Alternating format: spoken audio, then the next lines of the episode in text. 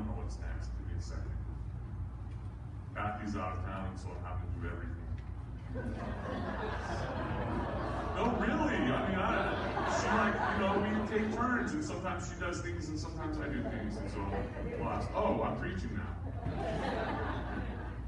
The, the one thing you have one job.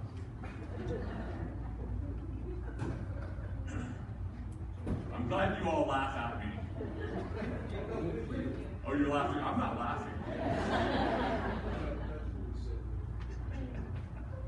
Uh, we started three weeks ago in the Hosea chapter 1, and we moved to Hosea chapter 11, and then last week we moved to Isaiah chapter 1, and now we're going to be in Isaiah chapter 5 today, and I'm going to bounce around a little bit. We're going to be in Luke for a moment today, and we're going to be in Hebrews for a moment today. And I hope it all ties together at the end of this sermon.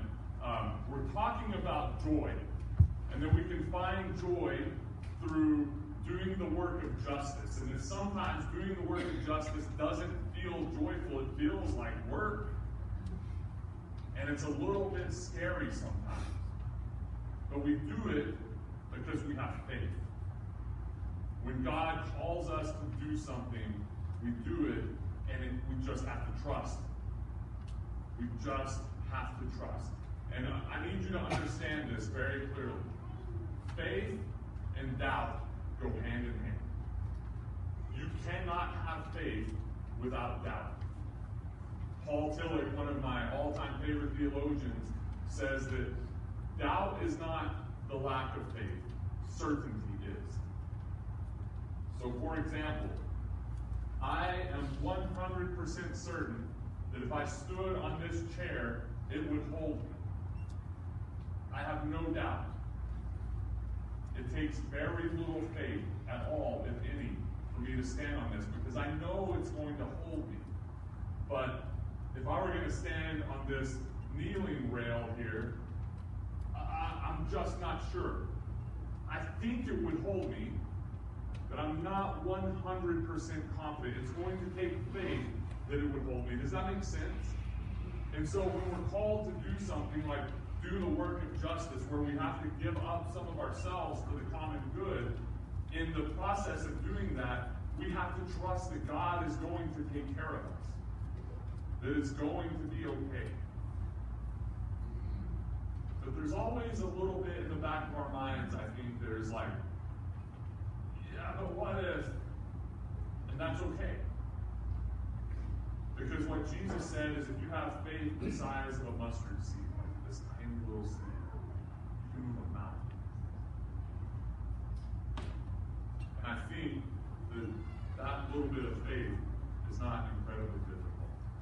Listen to what the prophet Isaiah says. This is a song um, that he wrote. It's more of a parable, but we call it the Song of the Vineyard because, well, you'll see. It starts off and it's really pretty, and then it gets kind of rough, and then it gets bad, and then we understand what God's heart is.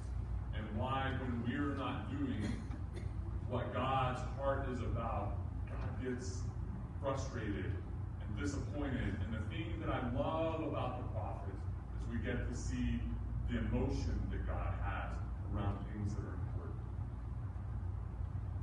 Let me sing for my loved one a love song for his vineyard. My loved one had a vineyard on a fertile hillside. He dug it, cleared away its stones, planted it with excellent vines, built a tower inside it, and dug out a wine vat in it. He expected it to grow good grapes, but it grew rotten grapes.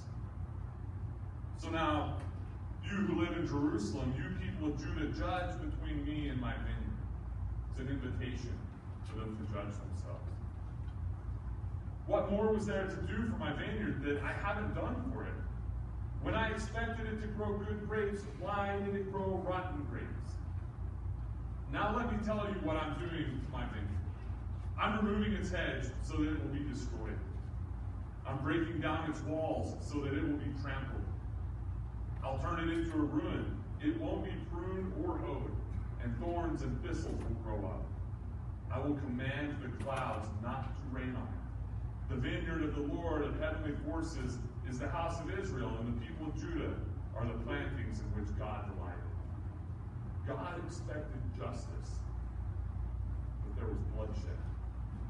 Righteousness, but there was a cry of distress. The Word of God, the people of God, thanks be to God. May God give us wisdom and courage for interpretation. May God give us wisdom and courage to apply the truth Scripture to our lives.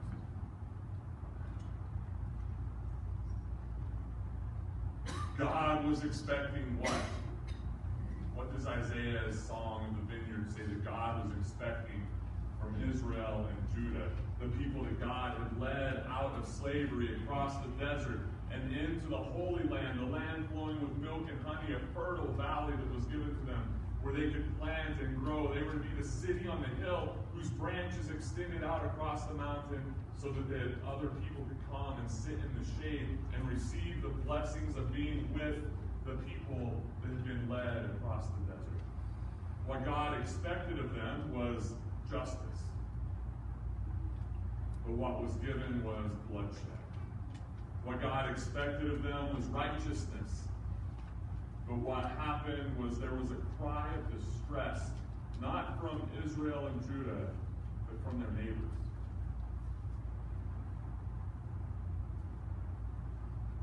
We, the readers, are asked to judge between God and the people.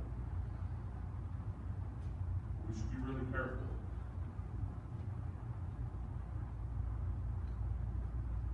God makes his case and says, I did all these things for my vineyard. I found fertile land. I cleared it of rocks. I planted vines. I dug down deep so the water could get to them easily. I made sure irrigation was there. I put a tower in the middle where the wine press was, and I dug a pit for the juice to flow into so we could ferment the juice into wine. I put a hedge around it to make sure that pigs and goats and other animals wouldn't get in, people couldn't just easily get in and steal the grapes. But all it produced was sour and rotten fruit. So you tell me, God says, who was in the wrong? If we were Israel or Judah, we would feel the cut. This song, this oracle, this statement of God would cut our souls. Jesus says the Word of God has the power to cut between bone and soul. That's why we don't like the prophets.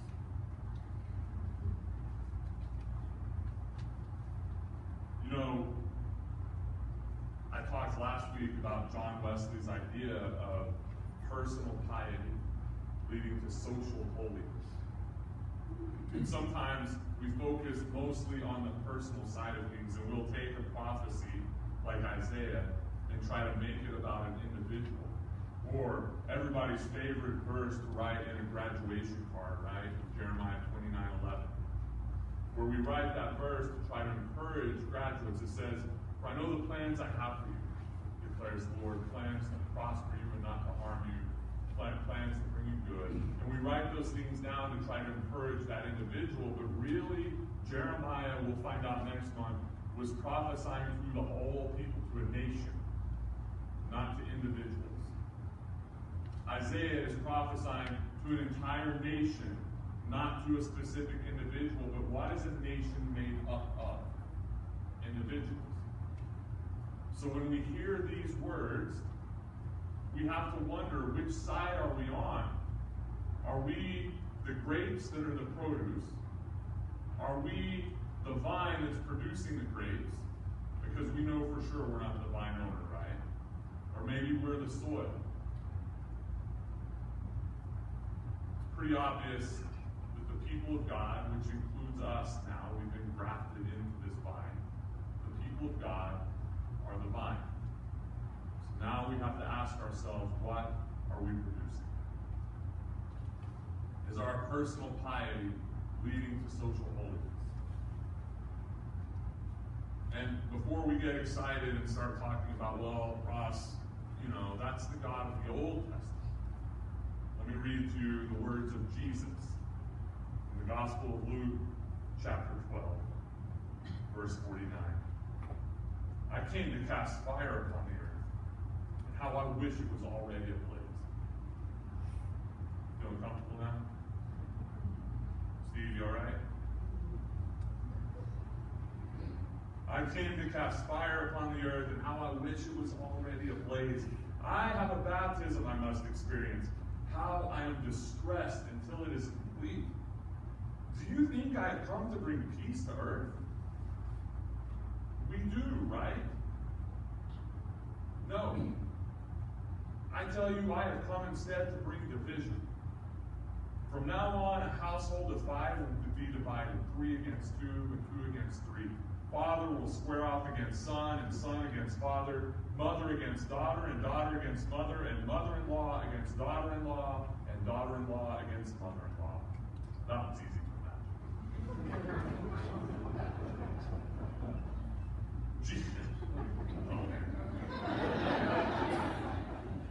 imagine. Jesus also said to the crowds, When you see a cloud forming in the west, you immediately say it's going to rain. And indeed it does. And when a south wind blows, you say a heat wave is coming. And it does. You hypocrites. You know how to interpret conditions on earth and in the sky. How is it that you don't know how to interpret the present time? And why don't you judge for yourselves what is right? That also is the Word of God. Jesus is this weird guy. God is this weird deity that is full of love and compassion and walks into a room where people are afraid and says, Peace be with you, my peace be upon you. But Jesus also says, I didn't come to bring peace, I came to bring division. What in the world are we supposed to do with that? Well, if you read prior to that passage and you read after that passage, you'll see what Jesus is upset about is the same thing that God the Father, God the Creator, is upset about in Isaiah. It's that the people of God are only concerned about themselves and not concerned about anybody else. The common good is not important. It's only our own self-interest that is important. That's what Jesus is afraid of. And, and the thing with the fire, too many preachers have preached that that's about going to hell. That's wrong. When you see fire in the Bible, it's about refining and it's about the Spirit of God. So the Methodist symbol is a cross and a flame, which I think is really a bad idea in the context of time. Think about like not knowing your time. But the flame represents purification, refining of things. And so we do our best, right? Like First Corinthians talks about on the day of judgment, all of the deeds that we do will be passed through the fire, and the things that have been done with good and pure intent for other people will come out on the other side, and that will be our reward. The judgment looks like, hey, here's your reward. You've done good with these things. Here's your reward. And the things that we've screwed up royally, that, that we've done for our own self interest, it just gets burned up and it's gone. But here's your reward. And what we want is a bigger reward because then Paul writes that you take that reward and you lay it down at the feet of Jesus. We want to honor Jesus with the best that we can. And all of that sounds like me saying, so go do good, do more, do more, do more. And and a lot of you already do. In fact, all of us do. I wish there was a way that I could make you understand that your life is ministry. Whether you are a pastor, or a third grader, or a third grade teacher, construction worker, or a bank teller, a carpenter, an engineer, whatever your job happens to be, you are doing ministry. If you're a stay at home mom or a stay at home dad, your life is ministry. It's all an opportunity to give the best of ourselves to other people for the common good. And it's refined. God takes our best, as, as flawed as it is, and refines it and makes it perfect.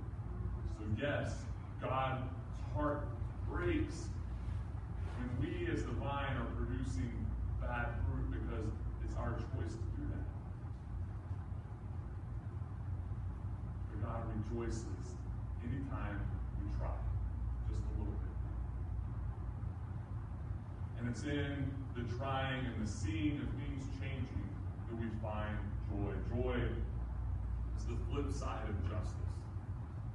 Justice is hard and it's scary, and joy is like confidence it's the right thing. When I was a kid, sometimes my teachers would tell me, I'm going to call your mom.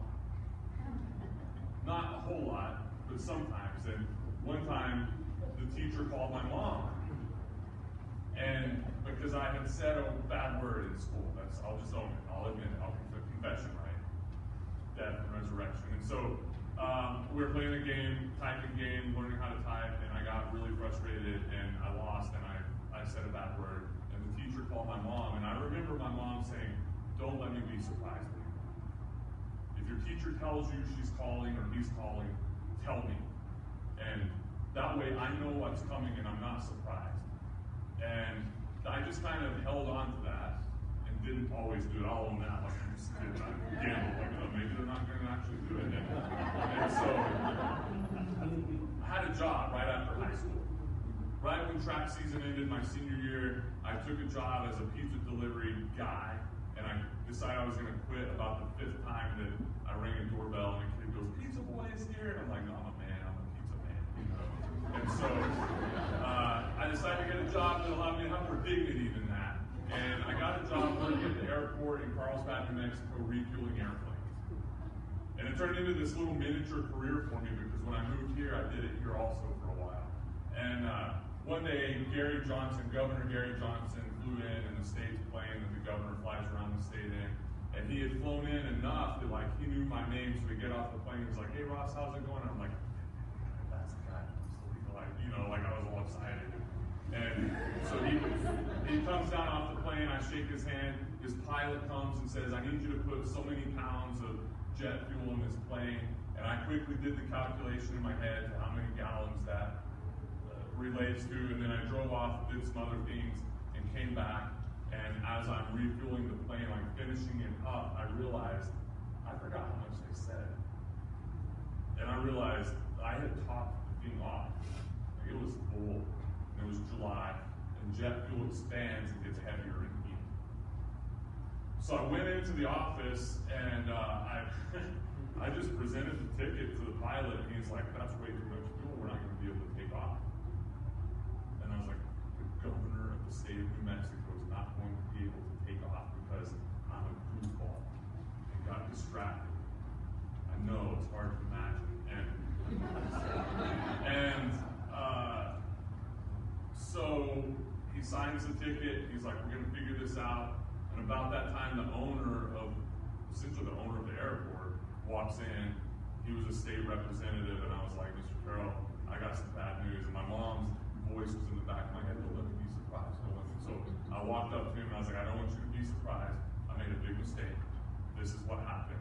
And he's like, let me go talk to the pilots. They worked it all out. And he came back and he said, uh, if you hadn't told me, I would have fired you. And I walked out with my head high, my shoulders back, like I did the right thing. I screwed up, but I owned it. Death and resurrection. That's how we, like, I'm not the hero of that story, right? I'm not trying to make myself out to be the hero. But that's how we live our lives.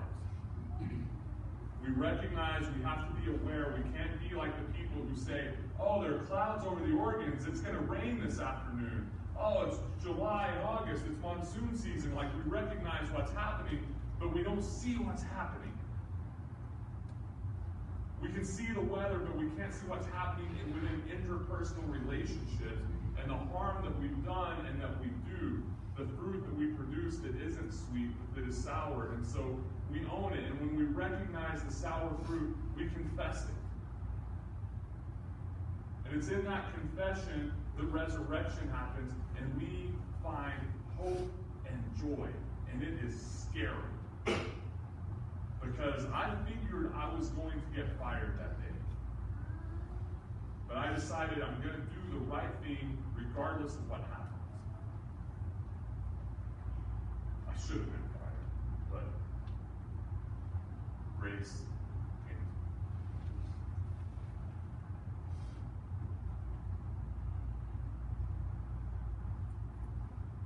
By faith, they crossed the Red Sea as if they were on dry land.